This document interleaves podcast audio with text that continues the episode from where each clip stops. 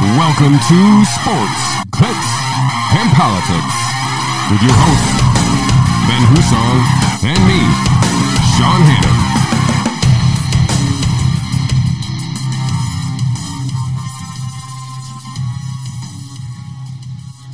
Welcome to the mask edition of Sports, Clicks, and Politics. We welcome you all to a special edition, uh, episode 49. Mr. Husong, thank you for uh, protecting me by wearing your mask today. This is so grossly uncomfortable. I can't even put it in words. Yeah, let's take them off. Thank you. All right. Oh crap. I checked it off the list. I wore a mask for all you folks out there, so I protected you. Actually, the N95 is like the only one that they claim is not source control, and it's only going to protect you. So you're still a selfish jerk. Is the root Love of the it. story? Even better. Well, guys, maybe you have uh, heard uh, New York, uh, your governor, uh, Dilly Dilly, has uh, allowed us to uh, comply with uh, CDC guidance and is no longer allowing mask wearing uh, for those of Requiring. requiring uh, uh, mask no mandates longer for allowing. Oh. mask. Uh, for those vaccinated, uh, we're not sure how they're going to enforce all that uh, non-vaccinated stuff here, but um, just out of the chute, you want any quick uh, initial thoughts on uh, Governor Cuomo lifting or at least uh, following the uh, CDC guidelines on on masks? I mean, I wonder how many accusers are going to come out in the next two days. I guess that's my biggest question. More sexual harassment accusers. Um, That seems to be a correlation. the leading indicator. Let's Yeah. put it that way. Uh, I listen. Again, it's the same questions of, okay, obviously this is the right thing to do. Why Wednesday? Oh. Why not tomorrow? Like, why not now? Is is something grossly It's very scientific. Wednesday? Like, why Wednesday? Okay, well, anyway, so let's you guys just get going. You got you guys can go uh, take off your masks now in, in public, and we'll get back into the mask thing here a little bit later in the show because I have that part of we were going to talk about the CDC guidance already. Anyway, um, so thanks for Cuomo giving us a little bit of uh, uh, content right out of the shoot here. Um, how was your weekend? My weekend was great. Mine as well. I had my twins' birthday party, which was nice, slash COVID restriction limit protest, because for some reason that doesn't expire until Wednesday either. And New York State thinks that it has every authority to tell me how many people can gather outside at my house. I disagree with their assessment of the relevant laws. Uh, I don't think that an arbitrary number like 50 is a reasonable limitation for them to place on people freely coming to my residence. Do you know who 51 is going to be? Some crazy person. That's why. I, look, I, you know how convenient that the number ended up being 50 and not scientifically ended up at like 43.5. It's just really nice that it ended up at, an, at Nice a nice round round, number. number, Yeah, based no, on the sure. science. Like, and was not an arbitrary figure just meant to stoke the ego of a sociopath fighting off sexual harassment and mass. It's not homicide, but like negligent homicide of senior citizens. So I, that's my initial take is I mean, yes, it's a step in the right direction. It's still a joke that how how do you enforce this? No, they're not going to enforce it. That's why I, I mean I said this basically when the CDC came out with their initial guidance talking about doing this on a national level. That okay, this is basically it. Everybody can take their mask off now because there's zero chance that they're going to be able to identify who is vaccinated and, and unvaccinated. Oh. I mean, listen, there might be some people who are proudly you know carry their card and walk in with it you know laced around their neck or something, but for And the there most might be part, some people that just don't. put blank vaccination cards up on Facebook with the quote, "If anybody needs one, I got one. you, You put it on po- Facebook." You know how popular I was for a few days. I just started laughing. I was like, "Oh my god, this is amazing." I, I had On a lot of DMs. note- I had a lot of DMs. Side note, completely unrelated, completely coincidental. I was vaccinated over the weekend. Oh yeah. So we're gonna go with that. Yeah. So if you see me I without was- a mask on, please I- know that's I- why Over the weekend, I was in Charlie's ice cream. you were. You guys are hoarding out the watermelon Dole Whip on me, though. Uh, it's there now, man. It's there. It's popular too. It's selling. right. So you're going to sell out before I even get back? Well, I mean, Right. it depends on you. You got to hustle back. But yeah, it's All a. right. That's one of those ones where I, as a business owner, right? I run a. It's not a restaurant. It's an ice cream shop, but there's indoor seating. Okay, cool. Somebody comes in without a mask on. What is my job here? Am I expected to like ask, like, "Hey, are you vaccinated?" Okay, cool. Then you then you're okay. Or even more so, if somebody walks in that I know is not vaccinated, am I supposed to just blare that out in front of everybody of like, you, I know you are not vaccinated. get in the corner. Like, get out now. Like, that's such an and for, or, and for employees even more so, right? I mean, as as a business owner, you kind of take some responsibility of how you the the, the flow of the restaurant or the, the the business goes. But as an employee, you're kind of following their lead, Mm-hmm. and if you're forced to put into a situation that would otherwise not be, um, it might not make for a great work environment either. So. Well, I I've taken the my wife and I have talked about this at length of like what do you do here because this is tricky and uh, some of our staff we know has been vaccinated, some of our staff we know has not been, and some of our staff we don't know. Now we don't ask any of them because I don't think that's my. I know I- you and I can discuss this is is sort of on equal footing, just a conversation. The power dynamic is wrong for me to ask a 15 year old who works for me, "Hey, are you vaccinated?" Because whatever I whatever they think I want to hear is what they're probably going to lean towards. Um, so I don't ask because I don't want to put them in that position. If they volunteer, great. If they don't, great. I don't care. But I've made it clear to them is look, as soon as we are not required to make you wear a mask, we're not going to require it. We're also not going to ban it. If you want to wear a mask, wear one. I, I'm not going to tell you not to.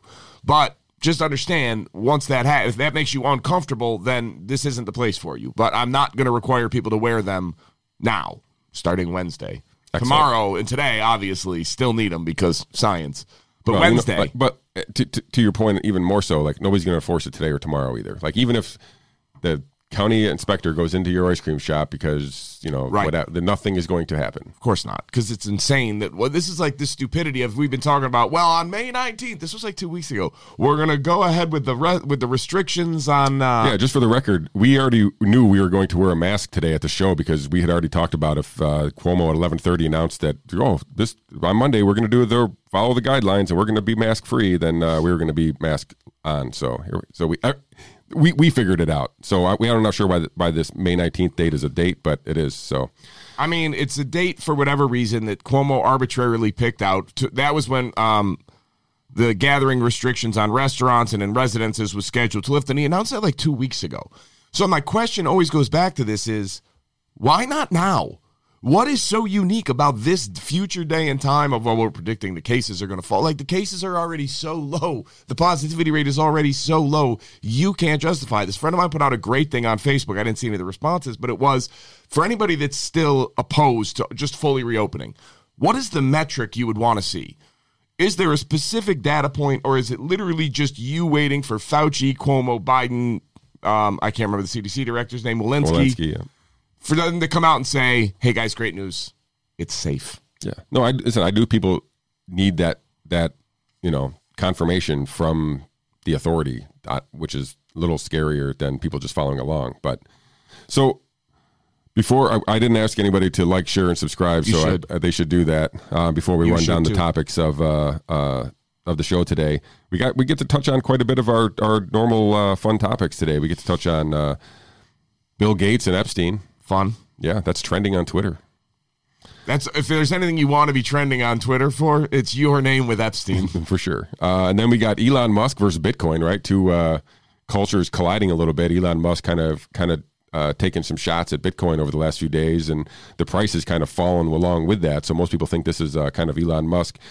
There was some assertion that maybe he had uh, sold his Bitcoin through Tesla or whatever, but that doesn't seem to be the case. So we'll touch on that a little bit. Doubtful.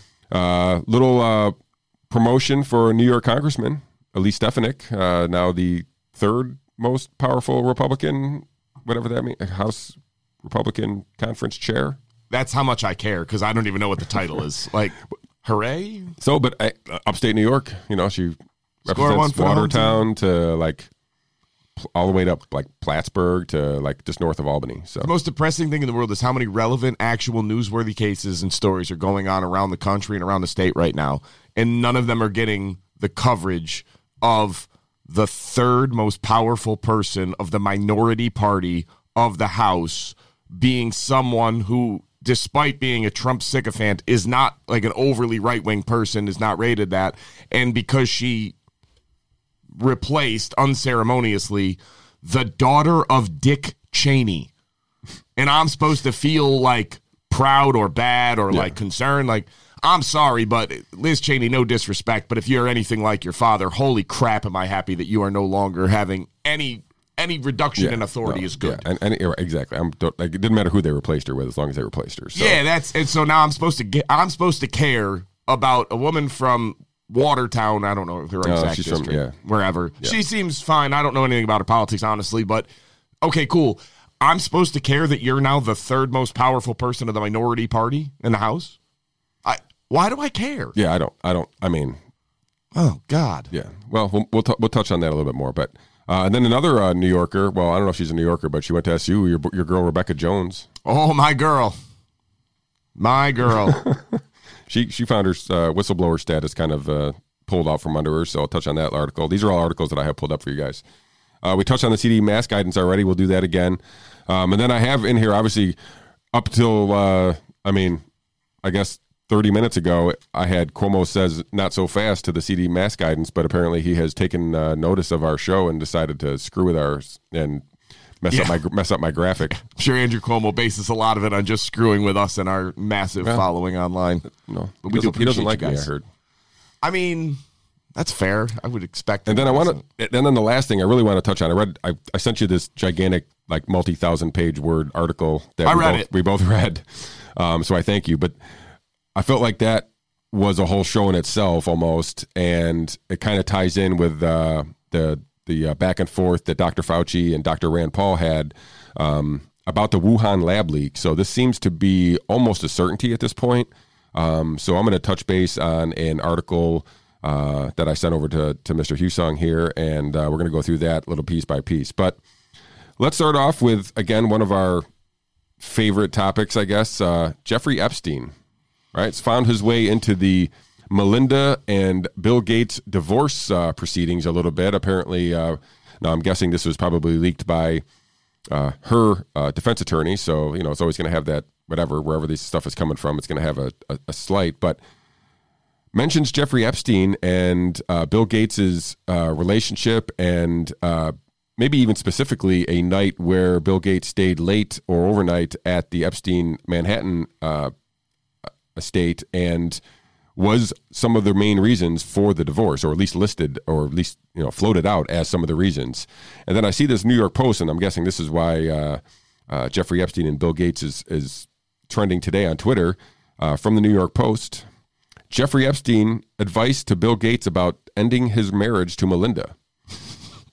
so, so Bill Gates is getting counseling advice and financial advice and uh, other advice from uh, Jeffrey Epstein. Um, any initial uh, takes on just the uh, overall uh, weirdness of these two worlds colliding a little bit? Yeah. I mean, so Melinda Gates obviously is just totally unreasonable. So, like, your billionaire, trillionaire husband spent a few nights with a confirmed pedophile who ran a sex cult and sex ring with underage girls and solicited them for powerful people. I mean, you know, the Melinda and Bill Gates Foundation has like a exploited is for exploited children, right? So like, there's kind of this weird. Right. Yeah. Go ahead. Sorry. So obviously, Melinda, just calm down because I'm sure that it was just that like he couldn't get a ride back. The weather was probably bad. He didn't want to drive, and his chauffeur and helicopter pilot and other drivers were all drunk and couldn't drive or fell asleep, and there was no Uber back then. So obviously, Bill Gates couldn't have possibly left the Manhattan apartment of Jeffrey Epstein. It's the weird, the relationship is weird. Now I, we we've touched on how Epstein had kind of worked his way into scientific circles and had befriended a bunch of scientists, and you know I can see how, and I, you know Bill Gates falls into this where I'm I'm I, I I'm not trying to offend nerds here, but like we're nerd guys. We're like, oh my god, this guy's surrounded by a bunch of hot chicks, and I can just hang out with this guy, and he's going to fund my research, and I'm going to hang out with a bunch of hot chicks, right? So it seems a very tempting thing for these scientists and this sci- group of scientists, and Bill Gates seems to fall right into that. Um, you know, I, the, the whole idea that Bill Gates needs Jeffrey Epstein to arrange some kind of donation to anything Right. is just weird. Like it doesn't make any sense whatsoever. Like he can go to anybody he wants for for any kind of for unlimited amounts of money to anything. He right? So- has more money. like, it's it's literally ludicrous that, he- that that they're in some kind of relationship where Epstein is advising Gates on on giving you know some kind of contribution to anywhere, um, and then this whole weird idea that Jeffrey Epstein is advising Gates through you know because this uh going back a little bit the the original story about the divorce was this has been talked about since 2019 when the original story came out citing that Bill Gates had basically been hanging out and met with Epstein on multiple times. Apparently, this was uh, without the knowledge of Melinda Gates or without as much knowledge as or there was information in that report that was basically that she didn't know about. And that basically started this this whole thing. So again your husband hangs out with a known pedophile who has pled guilty to like 250 counts of soliciting a minor for prostitution and then your wife finds out you not only like had a meeting with this dude but you spent the night at his house And Ima- anybody listening right now if you're married imagine trying to explain that to your wife and why it wasn't a big deal I don't even know what I would say. Like, honestly, like if there was a legitimate reason, I don't I was think roofied. I, I, that's the only. I got drugged. That's all I got. Anything other than that is a insufficient reason for ha- that happening, especially when you have the means of Bill Gates. But apparently, so I'm going to read from the article here. So this is uh, in and basically since 2019, um, when they you know that's when uh, the the the report came out. And That's when these uh, divorce uh, conversations began. But it talks about Epstein and Gates have met dozens of times from 2011 to 2014, with Gates treating the uh, get-togethers as an escape from the marriage. Um, oh, buddy, that's not from a toxic language. marriage. Yeah, right. That's so, not what you want to hear. Oh, buddy. So I, think that you know this has been a couple. Days, it's been the news here about a week now. We didn't touch on it last week. So somehow I missed that. I- so it was crazy, but it, it's still here in the news today. So here we are again. Um, I'm going to keep my eyes on this. I know people like to defend Bill Gates and th- treat of him as some kind of uh, some kind of iconic hero in some worlds, but I think the dude is creepy as hell. So Listen, I'm not saying that he's like a mega maniacal evil genius, and I'm not saying he's this magnanimous benev- uh, benefactor for all of mankind. He's neither. He's probably a very flawed human being that came into all kinds of money and is now his ego has a lot of stake in him and it's it's unfortunate but it does like yes he has done some tremendously wonderful things with his money he's also caused a lot of death by the human experiments that they have run through that foundation like it's not all of one or all of the other it is a it's a nuanced view to say is it worth it like that's the question of the trade-off is is the lives that he saved worth the lives that were lost. Like there's a reason his company is the foundation does all of its research not in the United States of America. Why is Bill Gates so involved with with Chinese scientific labs? Like you're telling me a man with that kind of means couldn't go and set it up wherever he wants? I don't buy it. Like that why why are we doing well, you know his uh, Chinese translator had to come out and deny that there was any intimate relationship. I call bullshit. oh God, you listen. She, she, I mean, there was enough of the rumors out there that she had to come out and basically say, "No, that's not true." the first I heard of it was when she denied it, and immediately I'm like, mm, Yeah, okay. based on what you read in these articles about how he basically hit on every single woman who worked for And him. how every, well, I'll say every, maybe that's being right, but there's a, a, a prevalence of uh, the Chinese and the CCP uh, putting out uh, attractive young female spies into the places where they want to gain influence. Weird. Um, so either way though, like it wasn't like he was a predator of these women. He, he just was awkwardly hitting on them and coming onto them with no game whatsoever. So again, Did we just did we just tie Gates into China and the Wuhan and the vaccines I think so. and, Yeah, and Epstein I'm- all I'm together? wait- did we just I'm- do that? I'm weaving the web. I'm Okay. weaving it. So, but it's the same thing of like now. All right, so I'm supposed to believe, even though you have this track record that's well established, you carried on multiple affairs behind your wife's back that she may or may not have known about. I don't know. And you had these ties with Epstein, which I mean, again, there's no. There's no like good reason. The reasons all have to be nefarious. It's just a matter of what level of nefarious is the. Is it just that you wanted hookers? Is it just that you could, you wanted him to fund some off the book stuff that you didn't want your money being tied into? Like, there's all these reasons. None of them are good. yeah, or or was he on the take and couldn't get out from underneath the thumb of Jeffrey Epstein? Right now, he's got all of these connections in China and these other like things that are really concerning. And you're going, and then the Chinese Communist Party's favorite move is to basically honeypot you and get an attractive female, Eric Swalwell, looking at you, uh, onto your staff that then engages in a romantic relationship you confide in, and then that's how they get you. So do you think that- all of these things are there, and I'm supposed to be like, yeah, no, she was just a translator, obviously. Do you think the CCP knew about Jeffrey Epstein and was like, Yes. "Hey, let's use that dude"? Of course they knew. Like I think anybody in an intelligence capacity at that level knew who and what know. Jeffrey Epstein right, was. for sure. So, all right. Well, we'll cover that, and we'll keep on that story as we move on. Another couple things we like to cover here at the uh, the sports clicks and politics is cryptocurrency, and sometimes how uh, your boy Elon Musk likes to, uh, I don't know, pump and dump or uh, Manipulate. manipulate the markets with his tweets. Uh, has been on a little bit of a um, anti-Bitcoin rant, uh, talking about its environmental footprint and stuff. Uh, basically saying that he was no longer going to accept Bitcoin to purchase Teslas. Um, and Bitcoin has tumbled. You can see right over my head, Ben, right up here. Where is it? Okay. 43,000. Buying the dip? Maybe. I may too. But we're going to see. I'm going to see what this does. So, like, this has kind of been an, a, a few day things, and uh, there's been back and forth on on the Twitter machines with uh, a couple prominent uh, Bitcoiners and Elon Musk going back and forth, and uh, you know, he he basically sent out some crazy tweet about Dogecoin as well, and that kind of sent that up a little bit, but that's kind of come back to earth. Everything's pretty much down right now, so I think everybody's kind of in this wait and see approach. Um, but I don't know. It's just a, a weird combination of worlds there with uh, Elon Musk and all of his crypto. Um, he did come out and say that he has not, uh, Tesla has not sold any of their Bitcoin position. So, um, but it's down about twenty percent since uh, since the uh, original uh, tweet storm there. I mean, I'm I'm still in, and I get where Elon Musk is coming from, and I always wonder, like, yeah, but everything's a trade off. So is it is it worse for the environment than having paper currency and all the effort that goes into that? Is it worse than X, Y, or Z? Is it worse than SpaceX blowing off a bunch of rockets into the air? I mean, there's that. Is it worse than having cars run on all electricity when almost all the electricity in America comes from coal? Like that's the how far down this rabbit hole do you want to go? Yeah, right. Because you're not helping your own case here. If you're telling us Teslas are this inv- wonderful environmental thing, they're not right now. They're- most of the electricity comes from coal. So some of it's clean coal, which is great, but it's not all clean coal. Some of it's dirty.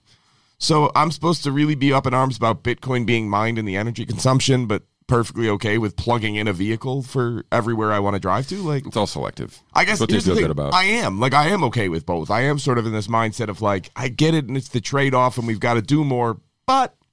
There's way bigger fish to fry. There's way more more concerning things that don't provide nearly the utility or have the the potential utility of Bitcoin or Tesla vehicles. Yeah, like I said, I you know it's it's a volatile market in general, and Elon has you know whatever it is, fifty million followers on Twitter. So what he say what he says can can sway the markets for sure. And because he has so much money invested in the market, people kind of you know react as if he's like a kind of standing in the middle of a teeter totter, and he can kind of push down on whatever side he wants. Sure. So, um, like I said. I'm sure we'll keep track of more Elon Musk and definitely more Bitcoin and uh, all things that go along with that. So, we, we touched on this uh, a little bit in the intro. Uh, Congressman Elise Stefanik, representing the 21st uh, district here in upstate New York, which is, I'm I'm guessing, it's probably the largest district as far as geographical area in New York, um, just because it covers most of the Adirondacks where nobody lives, a bunch of deer.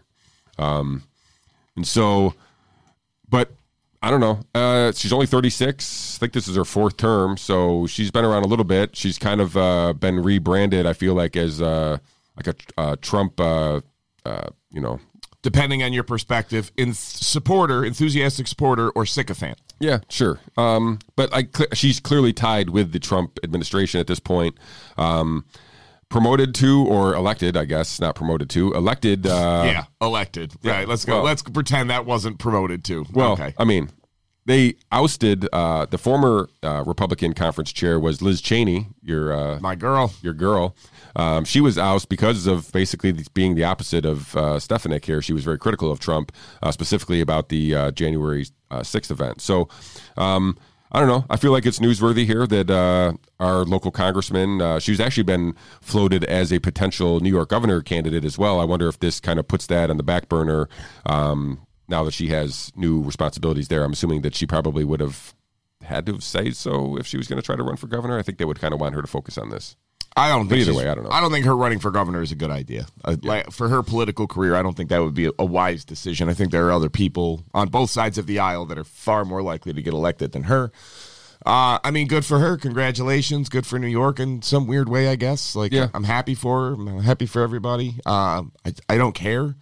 Still, I'm not going to care. It's not going to matter. I'm not going to see any material difference in my life because of this woman's election slash promotion.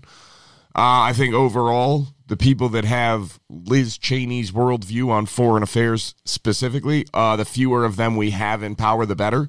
So I think that is, I, but listen, she might be vastly different, but nothing that she has said on the subject of international affairs makes me think her policies no. are all that different from the former vice president. No. Um, so I guess overall it's a win for the country um, because uh, Liz, maybe Liz Cheney really is this wonderful, magnanimous person, but I uh, the the fewer people that we have in that with that mindset, I think it's ultimately better for the country. Yeah, I'll, I'll take the trade off as well. Like sure. I said, I don't know, I don't follow enough of the Republican House politics to know whatever, but couldn't name five Republican House members. I don't think I can name five Democrat House members either, though. To be fair. All right, and so, so let's talk about uh, another New Yorker. Actually, I don't know if she's from New York. I said that earlier. Uh, Syracuse alumni, uh, alum uh, Rebekah Jones, uh, is basically being. I don't know if she was uh, promoted as a hero, but she was uh, definitely classified as a whistleblower uh, to the left, basically, in, in, in, where she was making the assertion that uh, she was in Florida and she was the dashboard manager for the Florida Department of Health, and ha- accused the uh, governor being in charge of that data, of manipulating the data in his benefit. So um, I remember seeing uh, her house was or her apartment or was raided there because she basically had unauthorized use of the Department of Health uh, uh, website, even though she had already been let go. Um, or she was accessing things that she couldn't have accessed, so they kind of went to make sure that she didn't have any extra data. Uh, but she was kind of treated as a martyr a little bit there. Um, but yeah, you sent this article over to me, and it doesn't look like she's uh, much of anything other than just somebody basically a liar. Listen, we talked about this when it was happening, and it was it, it was so obvious then, if anybody wanted to actually look into it, that this woman was just full of it. That this was nonsense. There was no basis to these claims whatsoever. That anything, if you went slightly below surface level, that this was utter nonsense. She had nothing to back up her assertions. She's claiming that they're covering up data that the hospitals are reporting, and nobody thought to ask, like, have any of the hospitals said that the numbers are wrong? Have any of them come out and said like, no, the, those numbers aren't accurate for us? No. Okay, but I'm supposed to believe this woman who tried to usurp the authority of it is is not in a uh, no training or no background for understanding virology or epidemics or even I think IT is her background. And I'm supposed to she makes buy, a hell of a dashboard. Eh, apparently, and she ran it, and then she like the last job she had, she ended up uh, sleeping with a student or something, where she was yeah. a teacher, sleeping with an employee, and then using revenge porn and, and putting it on the internet. Like, this is your hero, huh, guys? This this is your girl. But we were talking about it then and going, there's no way this is true. It just is so unlikely. But people bought it. Hook, line, and sinker came out like Ron DeSantis is manipulating the data. You still see people claiming this.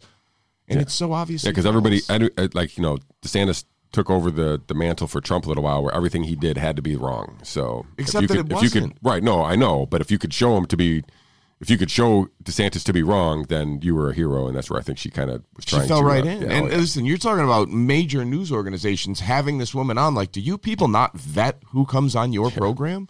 Like, you aren't the least bit skeptical of these claims. That's what bothers me about it. Is of course you should have been skeptical, but you don't give two hoots about actually reporting the truth.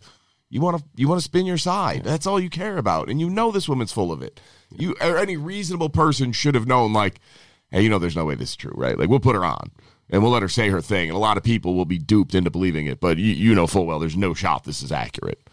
0.1% chance there's any truth to this whatsoever because there's so many ways that you would get caught. Look at our governor. He got caught. He was manipulating the data. He was actively covering it up and eventually he got caught because you only can do it for so long. Yeah. Hey, where was the big uh, 60 minute piece on how he covered up nursing home data, by the way? Where? Oh, there wasn't one. Yeah, right. Right. right. That's weird because there was one on Ron DeSantis for taking a con- campaign contribution and then following the recommendation of the mayor of the city that he was in and letting Publix administer shots and everybody lost their mind, even though it came at the recommendation of the Democrat mayor. Meanwhile, we had a hospital organization, a lobbying group in New York State, donate a million dollars to Andrew to Andrew Cuomo's campaign in a non-election year, and then he shoved in blanket immunity from liability for all nursing homes and hospital administrators into as a budget item last minute. Yeah. And there's not one story, we now know that his people were actively covering up data and manipulating it to cover up the nursing homes on purpose because they were worried about a DOJ investigation.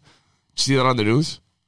That's weird, right? Like, shouldn't that be reported I mean, if they were somewhere? paying attention to sports, clicks, and politics, Uh, We've been talking about this like you and I are idiots. Let's just be very frank. All right. You're a bartender. I, I have my little stuff going on. Like, we are idiots. How are we able to get so much right so early on? Uh, Like we were the we I'm were, just going to say it boils down, literally boils down to just being able to critically think about something. it makes no sense because it's not like everybody's like, well, the science is changing and evolving. Like, no, it's not. The science has been consistent on the conclusions all along, except for some one off freak scientific study that comes out that is so obviously flawed. And then all these experts cling to it. Like, you want to know why people don't trust experts in this country? Because they haven't earned it. Yeah, if anything, they have completely completely given up any right to be trusted because if you're going to be an expert, I will respect your opinion and I will want to ask you questions. You got to be right occasionally, and you got to be right more than 50% of the time. This is crazy. And you have to be somewhat willing to when something goes against you, you have to change. And they're not.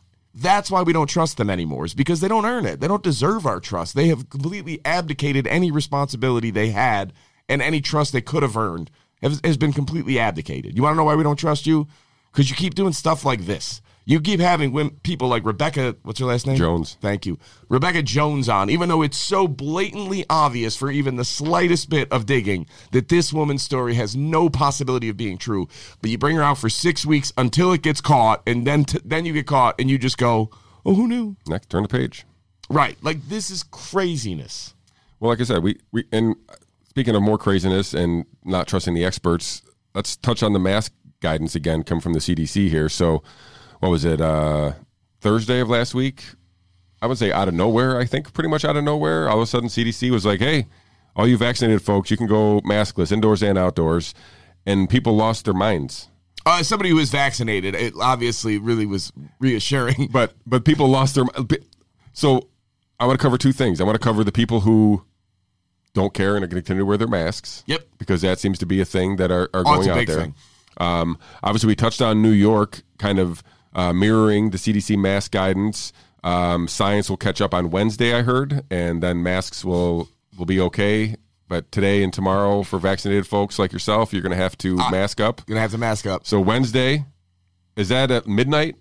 I'm gonna go with like 12:01 Tuesday into Wednesday. I think that's that's Wednesday in my mind. 'Cause I think I have something going on Wednesday night. So at midnight, things can change. Okay. I, don't I, know. mean, We'll obviously, figure it this out. is science. Um, to your point, though, this is what's frustrating about even the mask thing. So the CDC director, Walin, Dr. Walensky, comes out and says, um, "Yeah, no, it's we're, we base this recommendation on the science evolving, and over the last few weeks, we've come across more studies." And she cited studies that were three, four weeks old. The day before they announced it, she's on TV saying that masks are essential and we need to keep wearing them even on vaccinated people. Then the next day comes out and says, "Never mind, but it's because the science evolved." Like, guys, what would it take for you to believe these people are lying? I, I, honest to God, what could they do where you would go, um, wait, They get That all they get all wrong. benefit of the doubt. every at every turn without ever having to earn one step of it. They get every benefit of every doubt. So you're coming out and claiming now, like, okay, well, now the data shows masks are, are not that necessary. Now, now, nothing changed. Yeah, nothing. You- Which and, and no, so this gave rise to the, the the pro mask side being like, well, now we can't trust the CDC. They're they've totally sold out. Now they're you know they're not following the science because basically, as you point out, the day before they had just convinced everybody that they still needed to mask up, and then overnight they didn't. And so, again, back to your credibility uh, take there. These kind of willy nilly, arbitrary date specific or round number specific you know th- we're all made up from the beginning unscientific and we go to now the enforceability of it all right so this is for vaccinated people Such as than, myself. other than i mean there's a few states that are, have obviously lifted the mask mandate but in response to the cdc i only saw one state who basically said we're going to lift mask mandates on vaccinated unvaccinated was which was Ma- Maryland, right? maryland correct so but everybody else basically said we're just going to follow the cdc there are places like Florida and Texas who basically, and there's others, Alabama, Missouri. the middle finger to the CDC Yeah, basically, long we're, we're, ago. we're, yeah, months ago, basically, we're, we're, we're not masking anybody. So, um, to your point, how are we going to? And I don't think they're going to. I think we covered this, but other than just a verbal acknowledgement, nobody's ready to implement any kind of vaccine passport coding. Nobody's going to check papers at the door. It's. There's I mean, there may be some to. small. That's the problem. There's people that want that to happen. That's Listen, insane. Some people, uh, even Washington D.C. I basically, I think Washington D.C. came out and said, "Hey, we're going to follow the D- CDC guidelines," and then the next day had to overturn, basically say, "Okay, we're going to go back to wearing masks because the outcry was so heavy that they needed to keep them on." Like even though they, she was following the science according to the CDC, right? And so we're going to get this weird dynamic where there's going to be this, I don't know, bunch of people still wearing masks. There, there might be some some some smaller shop owners that could enforce it on an individual level if they have very small customer flow. Um, you know, it's a one or two man operation or something like that. There could be some people, and they if they feel like doing that, then then do it. Um, I feel like those are going to be very short lived businesses because I feel like the majority of people are not going to go through that, even if there is some level of I still want to wear my mask because of for all the reasons I've some nonsensical ones that I've heard along the way. Um, I can't imagine there's that much of a demand to support a whole industry of business around people wearing masks. No, I agree with that. I think though that there are the people have now been like conditioned to wearing the mask. That a lot of people have been, and, and genuinely like a child with a security blanket, like don't want to be without it. Now it doesn't matter that that like my son's teddy bear doesn't actually stop bad dreams from coming. But if he doesn't have his teddy bear, he's pretty sure he's going to get bad dreams. I, and I know that's insulting and, and patronizing. I I don't care. It's the idea that you going around outside with a mask on has never been supported by science whatsoever. All right. I get early on there was some conjecture that source control, there's a minimal benefit. Anthony Fauci's words, not mine. Minimal benefit and no cost. So, yeah, we should probably put masks on when you can't maintain social distance. Somehow that turned into children need to wear masks while they play outside. What? What? Uh, what? And now people, it's like a virtue signaling thing. It's all it is. And it's a, I'm better than you. I have a moral superiority because I have a mask on and you don't. And I care about other people. You're selfish. And Charles Darwin is going to get you with, with what's coming. Like, yeah, maybe. I, I don't understand these people. I don't, I, that's not true. I, I kind of do, but I don't agree with them. And I think that if you want to wear a mask, wear a mask. I don't care. Live your life. I'm not here to tell anybody else how to live. But if you want me to explain to you why I will not wear a mask, why moving forward I will not wear a mask, I'm happy to explain it to you. Like even somebody who's not vaccinated, which again, if you want to make this point perfectly clear for all of public knowledge, I am now vaccinated as of Wednesday. But even if I wasn't, like, what are the odds of spread? Well, you don't know if you're going to spread it. You don't know it could happen. Like, okay, cool. What's the chances of me spreading this asymptomatically? Almost none. one tenth of one percent best case scenario. Okay, now what's the that aside? What are the odds of me spreading this as a 36 year old healthy male with no comorbidity factors? Less than one percent, uh, maybe one percent, right, right around there. And now me taking vitamin D every day and having sufficient vitamin D levels as a 36 year old healthy male with no symptoms. What are the odds of me spreading this to somebody? Yeah, listen, you know, Statistically, zero. yeah, almost nothing. lower than a 65 year old with the vaccine. That's the truth. Is it's lower than uh, let's go even older. It's lower than a 75 year old with the vaccine. The odds of me spreading it, vitamin D sufficiency, no symptoms at 36 is lower than a 75 year old with the vaccine. That's the truth. Why aren't we talking about that? Dr. Walensky, I can't imagine somebody being this wrong. She should have gone into meteorology because that's about as accurate as she is. She came out in January like the next six to 14 weeks are going to be the end of times. It's going to be the worst ever. And our cases dropped off a cliff as if on cue. It just started dropping. Uh, you got that one really wrong. And then she came out and i'm sorry but you can follow all the science you want. Tell me to trust the experts. She's coming out and telling me elementary school kids still needs to wear masks. You are lying there is no data to support this there is no evidence that masking on children in school is having any impact we broke down the study a few weeks ago it doesn't matter because Florida, they have districts that do, they have districts that don't. And in both cases, school spread was less than 1% of all cases. Like, this is a statistical error. This is a rounding error. It's within the margin of error, and you're claiming that masks work? You're not even getting correlation and you're jumping to causation. Like, this is insanity. And she's out here, and I'm supposed to keep listening to her. Yeah, she's. I think she's lost her marbles. I don't know how she got the gig, but I don't. know. I think ever since her kid didn't get to go to camp, like that was really downhill for her, and it was really trying and troubling. And so we and we we I, I, you know I. Uh, like I said, I, you know, I think the credibility of all these things are kind of breaking down. Did you see that PCR thing I sent you, by the way? I haven't read it yet, but I know I'm familiar with it. I can tell it's you what a, it it's says a very already. short. It's very short, but it basically It, the conclusion is basically said the PCR shouldn't be used as a identification for infectious. Oh my god! If only somebody had been talking about that nine months ago and with all of the relevant data. And there was a guy bad. who came on this show, Kevin McKernan. Yeah. Did I say that Yep. right? Good. Uh, and we covered that in depth. So if you listen to the show, you already knew this eight, nine months ago that it was pretty clear and convincing of PCR is a wonderful test. We're using it wrong. Yeah. Having one test with no follow up means nothing. Having a test with no symptoms doesn't mean anything. You need a clinical diagnosis to go along with the PCR. Again, not my words. That's the World Health Organization recommendation as of December. Hey, PCR tests have a high likelihood of a false positive if and when you don't have clinical diagnosis. So make sure you get a clinical diagnosis to go with your PCR test. Hey, what the CDC do about that? Nothing. Never change the guidance for this country. Because it's done that up. Like, I, you want to know why I don't trust the CDC? Wait till we get into this whole thing about this next article. Holy crap! You think you're skeptical now? Wait. Yeah, so, and so and that's kind of where I wanted to go. So, h- how many more things can they get wrong? So, one of the things we talked about the masks we, at end. Um, we talked about PCR.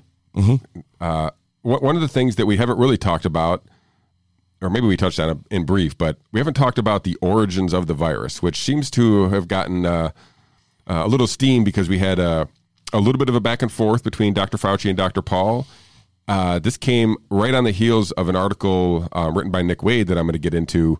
Um, but first, I want to play the exchange from Fauci and uh, uh, Dr. Paul. Uh, it's only like five minutes here, but I just want to kind of it kind of sets the background for us, and then we can kind of follow up on that. So. Um, here's about five minutes of this is uh, there must be some kind of Senate hearing that Fauci's testifying in front of. So um, again, this is Dr. Fauci and Dr. Paul. Dr. Fauci, do you still support funding of the NIH funding of the lab in Wuhan? Senator Paul, with all due respect, you are entire, entirely and completely incorrect that the NIH has not ever and does not now fund gain of function research in the Wuhan Institute Do they fund Dr. Baric? We do not fund Do you fund gain, Dr. Baric's gain of function research? D- Dr. Baric does not doing gain of function research, and if it is, it's according to the guidelines, and it is being conducted in North Carolina. Not you don't think in inserting China. a bat virus spike protein that he got from the Wuhan Institute into the SARS virus is gain of function? That is you would not- be in the minority because at least 200 scientists have signed a statement from the Cambridge Working Group saying that it is gain of function. Well, it is not. And if you look at the grant and you look at the uh, progress reports, it is not gain of function, despite the fact that people tweet that. So they do you still about it. support sending money to the Wuhan Virology Institute? We do not send money now to the, to Wuhan uh, Do you Virology support Institute. sending money? We did under your tutelage. We were sending it through EcoHealth. It was a sub agency and a sub grant. Do you support that the money from NIH that was going to the Wuhan Institute? Let me explain to you why that was done. The SARS CoV 1 originated in bats in China.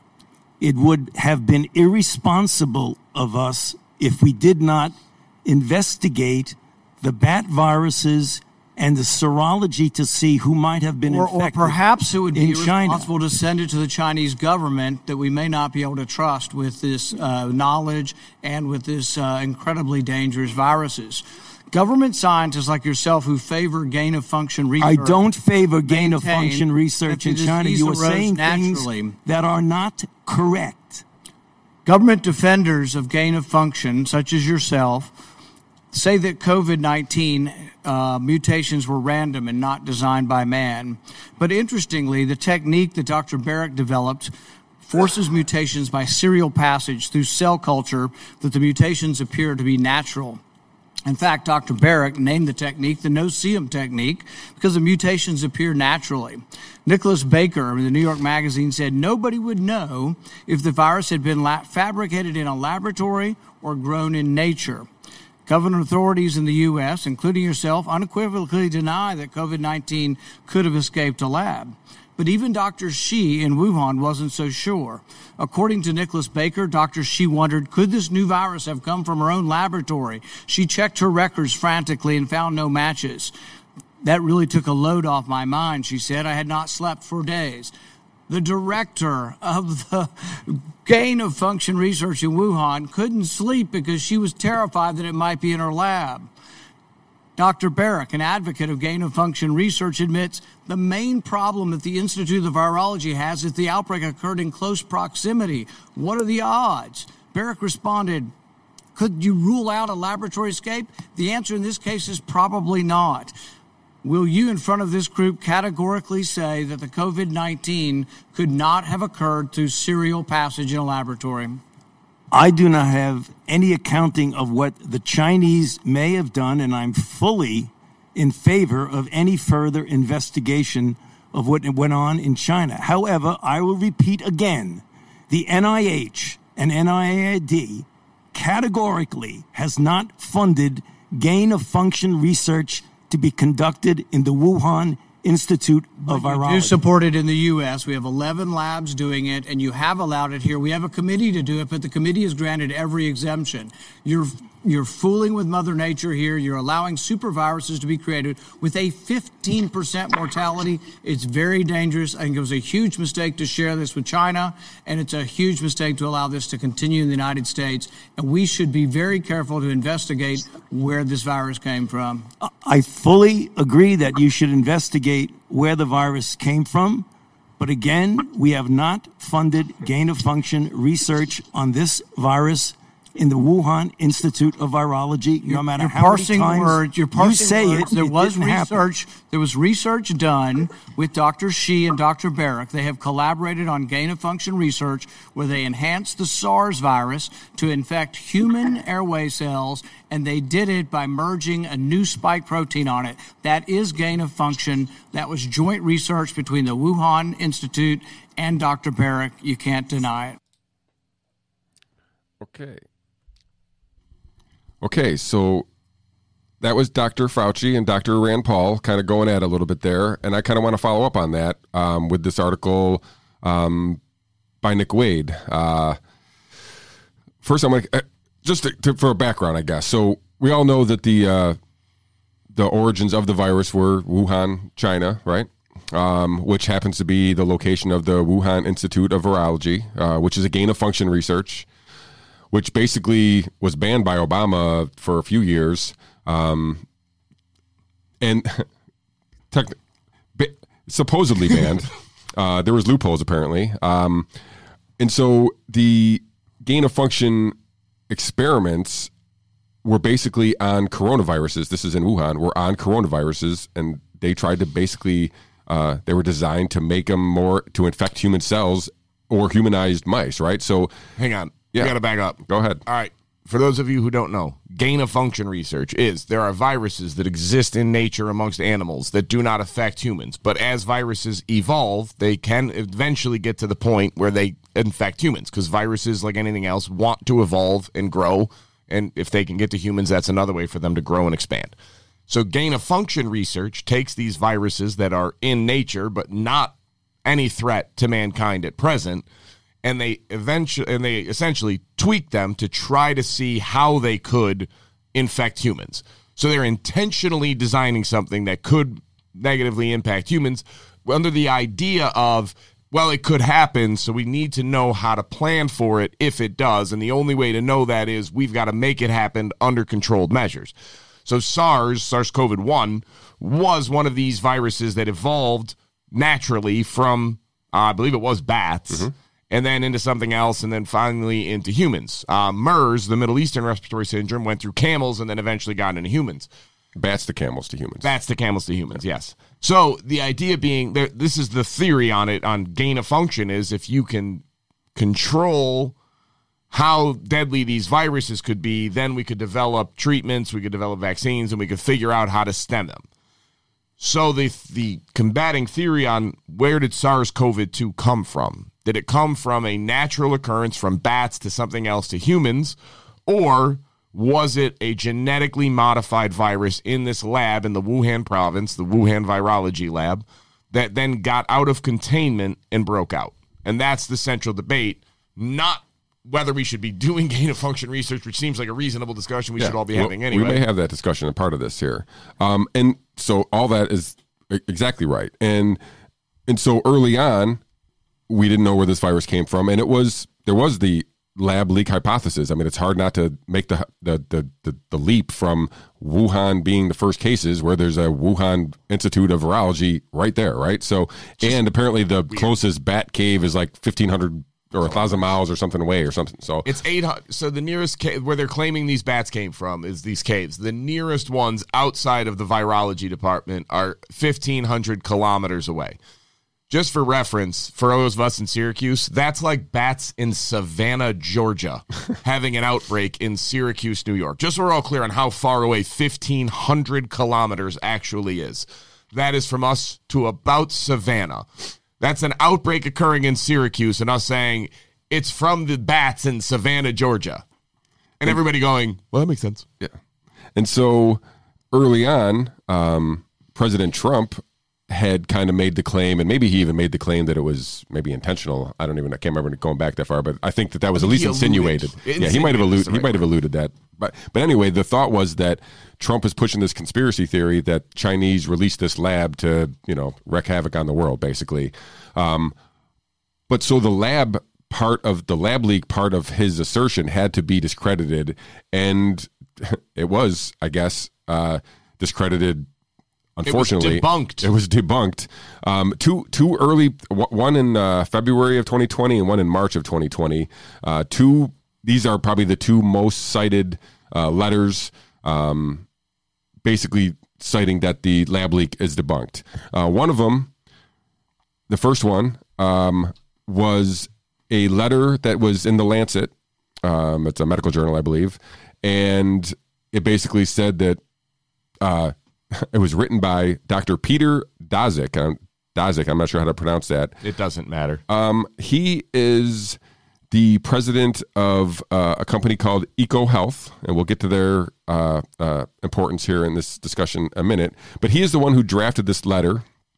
Um, and uh, some virologists signed on, basically saying, "Hey, this is you know we in agreement." Basically saying that uh, um, that the the you know it was impossible for the uh, the lab leak to be. It was had to occur in natural uh, natural occurrences. Uh, and at the end of that letter, uh, they said there was uh, we declare no competing interests, um, which is something that is pretty standard on you know you got to supply your your papers where you're getting your money from and and, and you know And if you had a conflict of If- right, if interest, like if you lo- worked at a place that, that something went wrong and you were you were theorizing that it couldn't have possibly come from that place, that would be something that like, hey, maybe you should tell us if you have a financial stake in this particular operation. Yeah, so that letter uh, kind of got a lot of attention. And Then it was followed up by a second letter with uh, five more virologists, uh, led by Kristian, Kristian, yeah, Kristian uh, Andersen uh, of the Scripps Research Institute.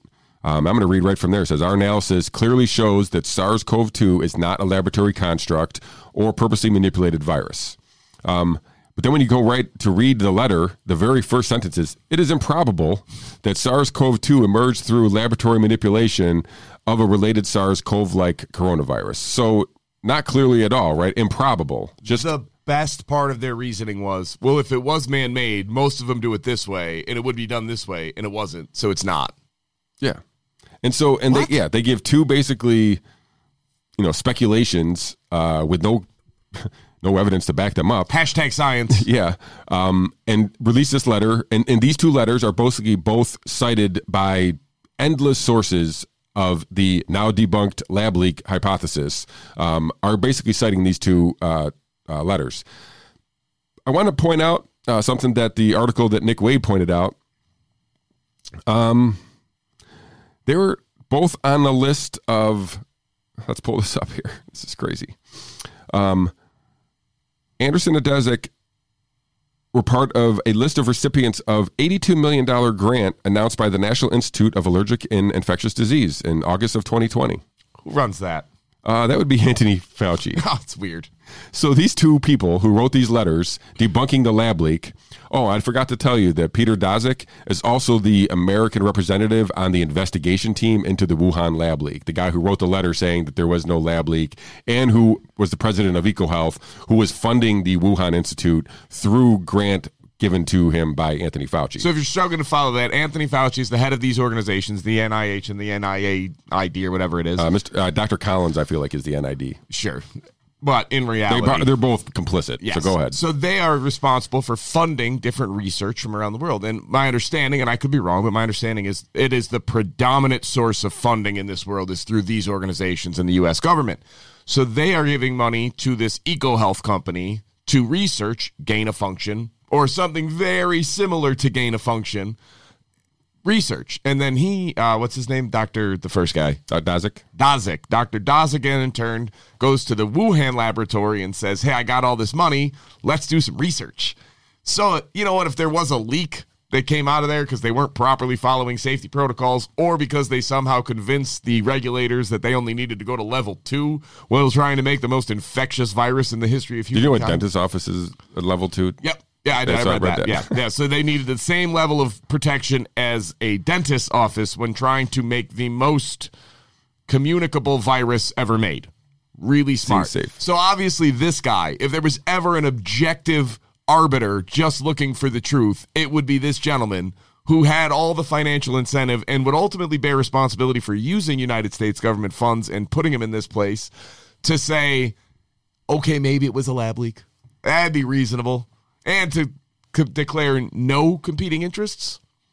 If Yeah. that's not a competing interest, what the hell is? Yeah, like I said, these the fact that these two people and these two letters and this groups of people are are, are the legitimate the the the reasons why that the lab leak was debunked, then it's not debunked at all because the clear, the conflict of interest of both is is too great to to use them as kind of any evidence of anything. Um, and like I said, we didn't really get to talk to, but that's this EcoHealth thing was also the company that was being used while the ban of gain of function was in place. So this was the the loophole that Dr. Fauci had been able to find, or you know, through the, the ban, was to fund somebody else, who then could fund somebody else, who they could get the, you know the money. And like I said, this was in relation or, a relationship with a with a Dr. Uh, uh, Baric at University of North Carolina, who basically let China have the. The, he he orchestrated this whole series of coronaviruses, and he basically let China have it. Here we are. and now, so during the moratorium, when we were no longer going to use government money for gain of function research, they put in a little bit of a, well, some people call it a loophole that said if it is of urgent importance or national security importance, then you can use it to study that gain of function research. And anybody who applied for the loophole, what was the percentage that got denied? Uh, I- they all got accepted. Uh, zero. Not Yeah, one right, person was zero. denied the exception who applied for it. So that's why we're putting And Fauci was the uh, allows the exemptions. I mean, if you're going to put a name on things, yeah, it was Anthony Fauci who was in charge of it. So again, if anybody would be the objective arbiter to say, guys, we would tell you if it was just a lab leak that we funded indirectly, which is also why what he's telling Rand Paul of like we don't we didn't fund this at this date and this thing on this virus of like okay, that's technically true, but it's also utter nonsense. Like it was used. Your money was used for this and you know it. There's no arguing this point. It was used and it's what led to this. I get it. That wasn't put in there. But on the grant that Dr. Shi out of China applied for, which is now public records, uh, she put right in there. This is what we're doing. This is what we're looking for money for. And she got it. And that money, well, it didn't come directly from Anthony Fauci and the NIH. Started there. It's your tax dollars, folks. Your tax dollars went in there. So again, I guess we got to make this clear. It's not necessarily that you can prove it was a lab leak. The two competing theories, the major two, are lab leak or natural occurrence. And you cannot prove nor disprove either one definitively. The only way that you could actually prove definitively that the lab leak theory is correct, you'd have to look at the lab records out of the Wuhan virology lab in China. well, let's get those. It's weird that nobody's asked for those yet, right? Uh, I haven't seen them. Oh no, they were asked for it, and the Chinese government basically told them to go pound sand, and they aren't going to get them ever. No. So obviously, if you have nothing to hide, it's a good place to start. Is hey, let's really get to the truth of how this happened so we can fix it. And instead, you get told, screw yourself. You're not looking at the records. Ah, that's no reason to be suspicious. None at all. The fact that the bats were 800 miles away, no reason to be suspicious. None. Obviously, this theory was widely debunked. And then you get into the how this genetic makeup, the fact that they can't find the animal this time. It went from bats to X to this after diligently searching for 14 months and testing 80,000 animals. And they can't find it. It's no cause for concern at all. The fact that this particular strain of virus is uniquely designed almost perfectly to adapt to the ACE2 inhibitor inside of human beings that bats don't have. That's that's not weird. The fact that bats still don't have no susceptibility to SARS-CoV-2. None. They can't get it. Not weird. None. No reason for concern at all.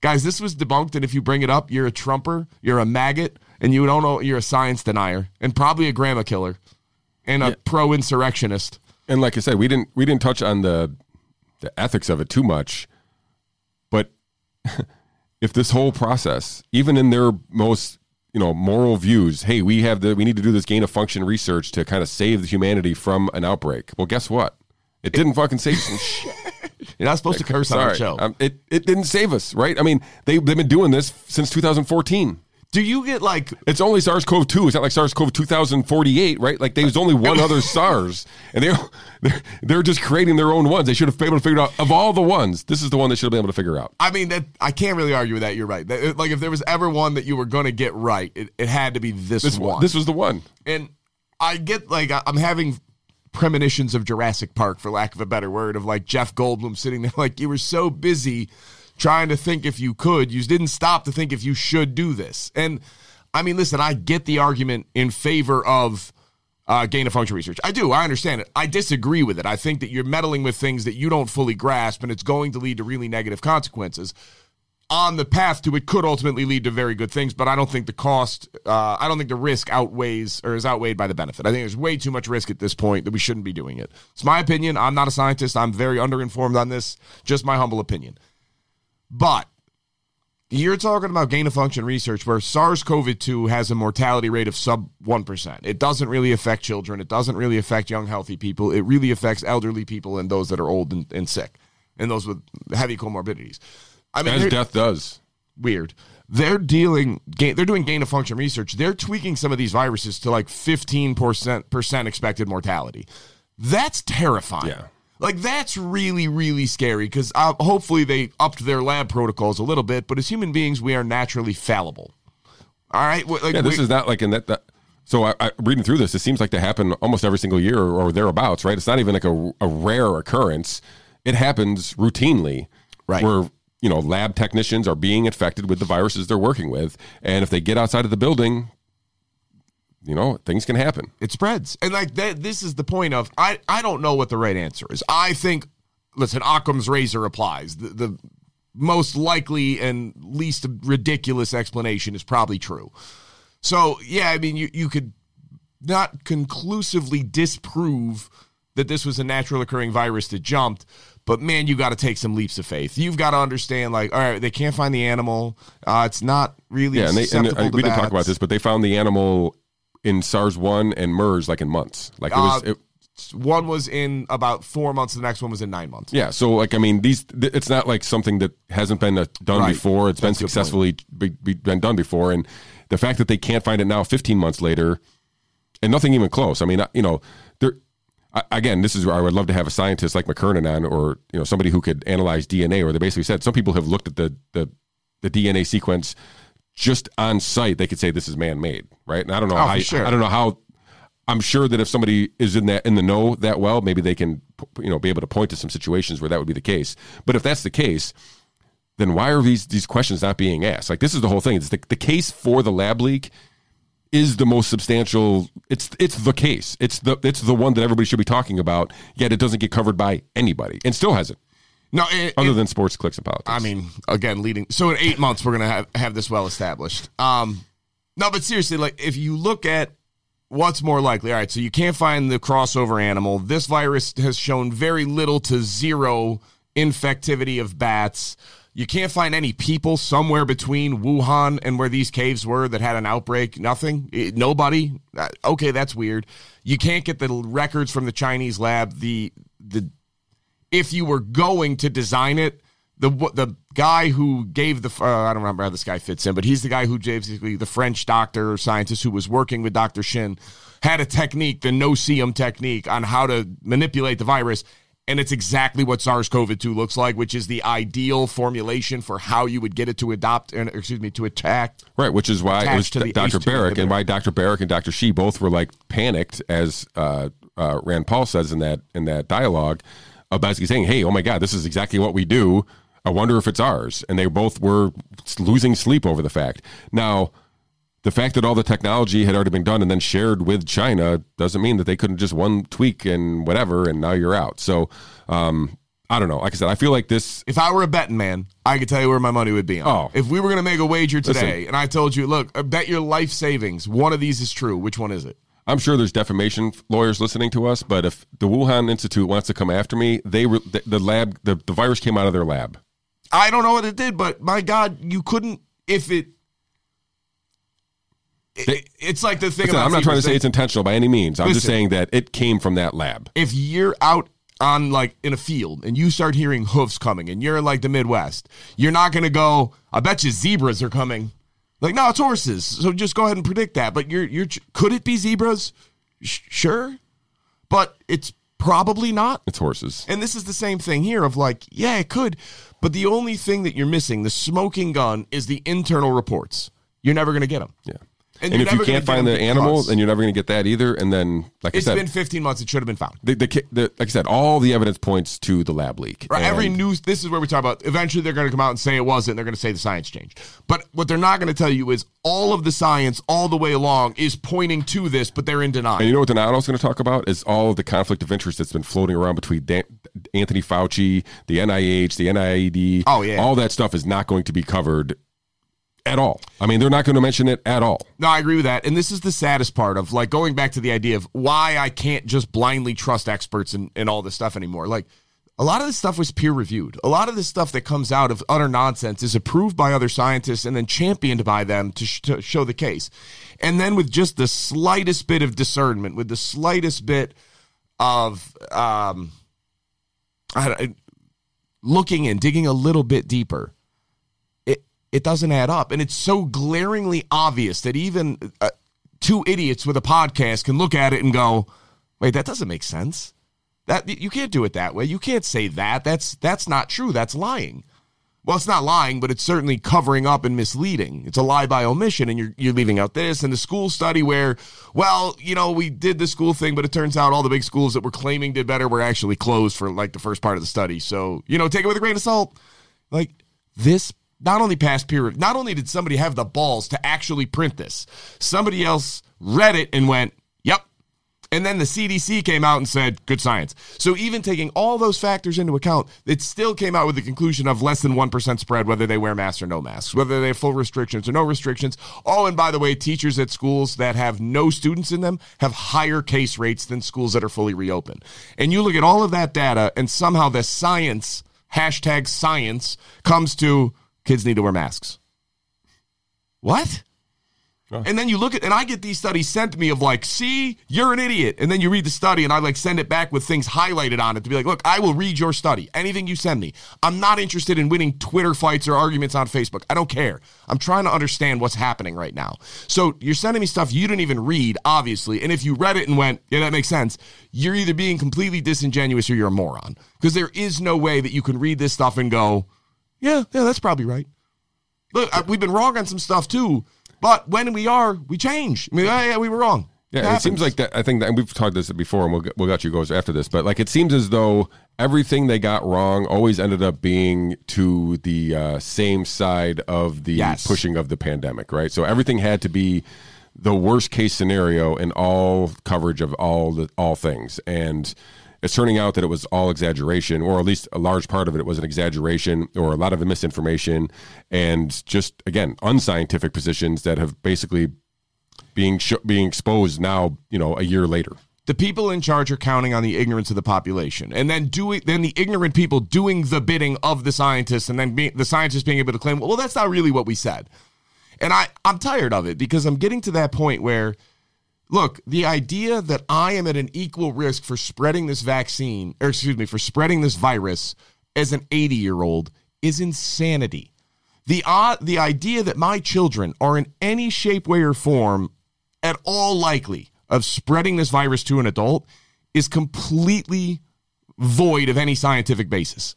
Like, we know this. This is not even a debatable point. And yet, somehow, the leading scientists and experts around our country are coming out and saying, yeah, no, the, the data, you know, we still think that they need to wear masks for kids. Like, well, the, the nasal capacity of like, wait, wait, wait, no, you're you're leading down the road. You want to sound smart, but you that's not true.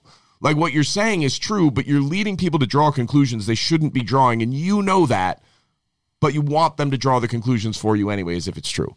And I can't tell you how much respect I have. I don't want to say respect, that's the wrong word. If, uh, I don't have a better one. So, how much respect I have lost for doctors, for scientists, for government, which I didn't even know it was possible for me to lose more respect for government officials, but geez. Uh, and for the entire process of peer reviewed articles, how biased these people are, how incredibly easy it is for them to have the cognitive dissonance to not really follow the science. I used to hold these people in such esteem of coming from a word of lawyers, which I have no esteem for whatsoever, to be like, wow, at least you're like trying to just find the truth and you're trying to get to it. And then you look under the rug and you're like, wow, you guys are filthy. Yeah. You can't say anything because this guy has all the money. So you can't come out and say anything against him because then you get a smear campaign and you lose all your funding for anything you wanted to do because all the funding comes from about five sources system's broken. Yeah. So yeah, no, I'm not going to just blindly go along just because you you have a MD after your name or you're a virologist. I will give you a certain level of respect and acknowledge that you know more than I do, but I'm not a moron. Well, you know, kind of. Yeah. But I can understand what you're saying and if I have questions I will ask and I will engage, but ultimately I I can tell when I'm being misled. I, that's something I'm fairly good at is I can figure out why you're saying this word instead of that word and understanding what you're trying to get me to conclude versus what you're actually saying and I'm listening very closely and going, you are lying. You're lying without lying. You, like if you ever got held up under court, you would be able to say, well, that's not what we actually said. It's just what people thought. And then you do nothing to correct it. I, that's what really, really bothers me. Is that's what keeps happening over and over again. And anybody that wants to point it out is immediately like, "You're a science denier." Yeah, obviously, that's my thing. It's not because I've read all of these studies. I, like I, the vaccine I think is ridiculous for young people to get because I'm a trumper, not because I've read the studies, I read the data groups, and I've read the claims that they are overinflating while minimizing risks. Right. No, I, I just didn't read any of it, obviously. Yeah. I don't think anybody's ever going to believe I'm fully vaccinated because as soon as I start talking about it, I immediately go back to that. Just, uh, you know, short, sweet answers, move on. I got to answer, don't. like, yes. Just be like, I'm all set. Thank you. I'm just gonna say yes because I don't give a sh- like. Well, you lied to me. Like, what? What duty do I owe you to tell you what is going on in my personal health records? Yeah, just ask them back if they have ever had an STD. That'd be fun. Like, you ever had herpes? So they, uh, they probably won't. They so probably you're vaccinated. Did you ever have like an STD? Which one was the worst? Did you ever get the Q-tip? yeah. I like that. That's sort of how I want to That's respond. what I'm saying. I, you know, just turn it back on them if they if they. I'm not to, actually so. going to answer anybody. I'm not either. I just walk by them. So. Like I and I. Somebody would literally have to to touch me and stop me for for me to acknowledge their existence if they try to ask. I mean, listen, I can tell you right now that if you want to compare my likelihood of strictly statistical percentages of the vitamin D that I take, the health that I am in, the age I am in, and, and how I spend my days and everything else with no symptoms, I am safer than you. Yeah. I, like I am, and I, I got no issue with that. And I like Nobody wants to hear that though. And like you can't even say, "Well, I have antibodies," because somehow that's not good enough. Yeah. Like this flies in the face of like everything. I, said, I do think that's going to be the, the, way out. Eventually, they're going to be like, "Oh, wait, we forgot to we forgot to factor in all the people who had it already and natural immunity and uh, yeah, and now we can open." So right, and that's it. Like T cell immunity and antibodies and everything else. Of guys, this this is important. Like you want to go with like, well, why didn't you get vaccinated? Well, because I already have immunity. Well, we don't know how long it lasts. Well, we don't know how long the vaccine immunity lasts. You have no idea. Well, it looks like it lasts longer. No, it doesn't. You're making an assumption with no reasonable base, reasonable basis in fact. You're making an assumption because it suits your narrative. If it does last longer via the vaccine, it would be the first time that's ever happened. where the man made vaccine exceeded the immunity your body got by naturally occurring virus. Be the first time ever. So, are we sure we want to put all our eggs in that basket? No. That seems kind of crazy to me. Yeah, I don't know. This whole, like I said, I, I, I do feel like a bunch of the stuff is breaking down finally, which is nice because you know people just hopefully get back to somewhat whatever normal is going to be for them. Um, it's, I'm going to do my thing, whatever my thing is. Um, but it's good to see, like I said, the, the, the mask thing coming down. You know, hopefully this PCR thing kind of you know can be reassessed. Can we not you don't misuse that thing again? And I don't know. Like I said, we talked about this origins of this thing. Let's hope it's not, let's hope it wasn't doesn't turn into something purpose like where Hunter Biden is involved because that's that'll be the greatest scap show in the history of sports clicks and politics. I think I will literally like fall over from just too much adrenaline pumping. Hunter Biden is patient zero. Yo, I like, I can't, I can't even do it. All right. All right. On that note, let's get these guys out of here. Uh, I want to thank you all for uh, tuning in for another uh, excellent show here, episode 49, episode 50 next week. Nothing special planned yet. All right. All right. On that note, again, like, share this video, subscribe to the channel, and uh, hit that notification bell if you want to get uh, notified when we get new content. And we'll see you all next Monday.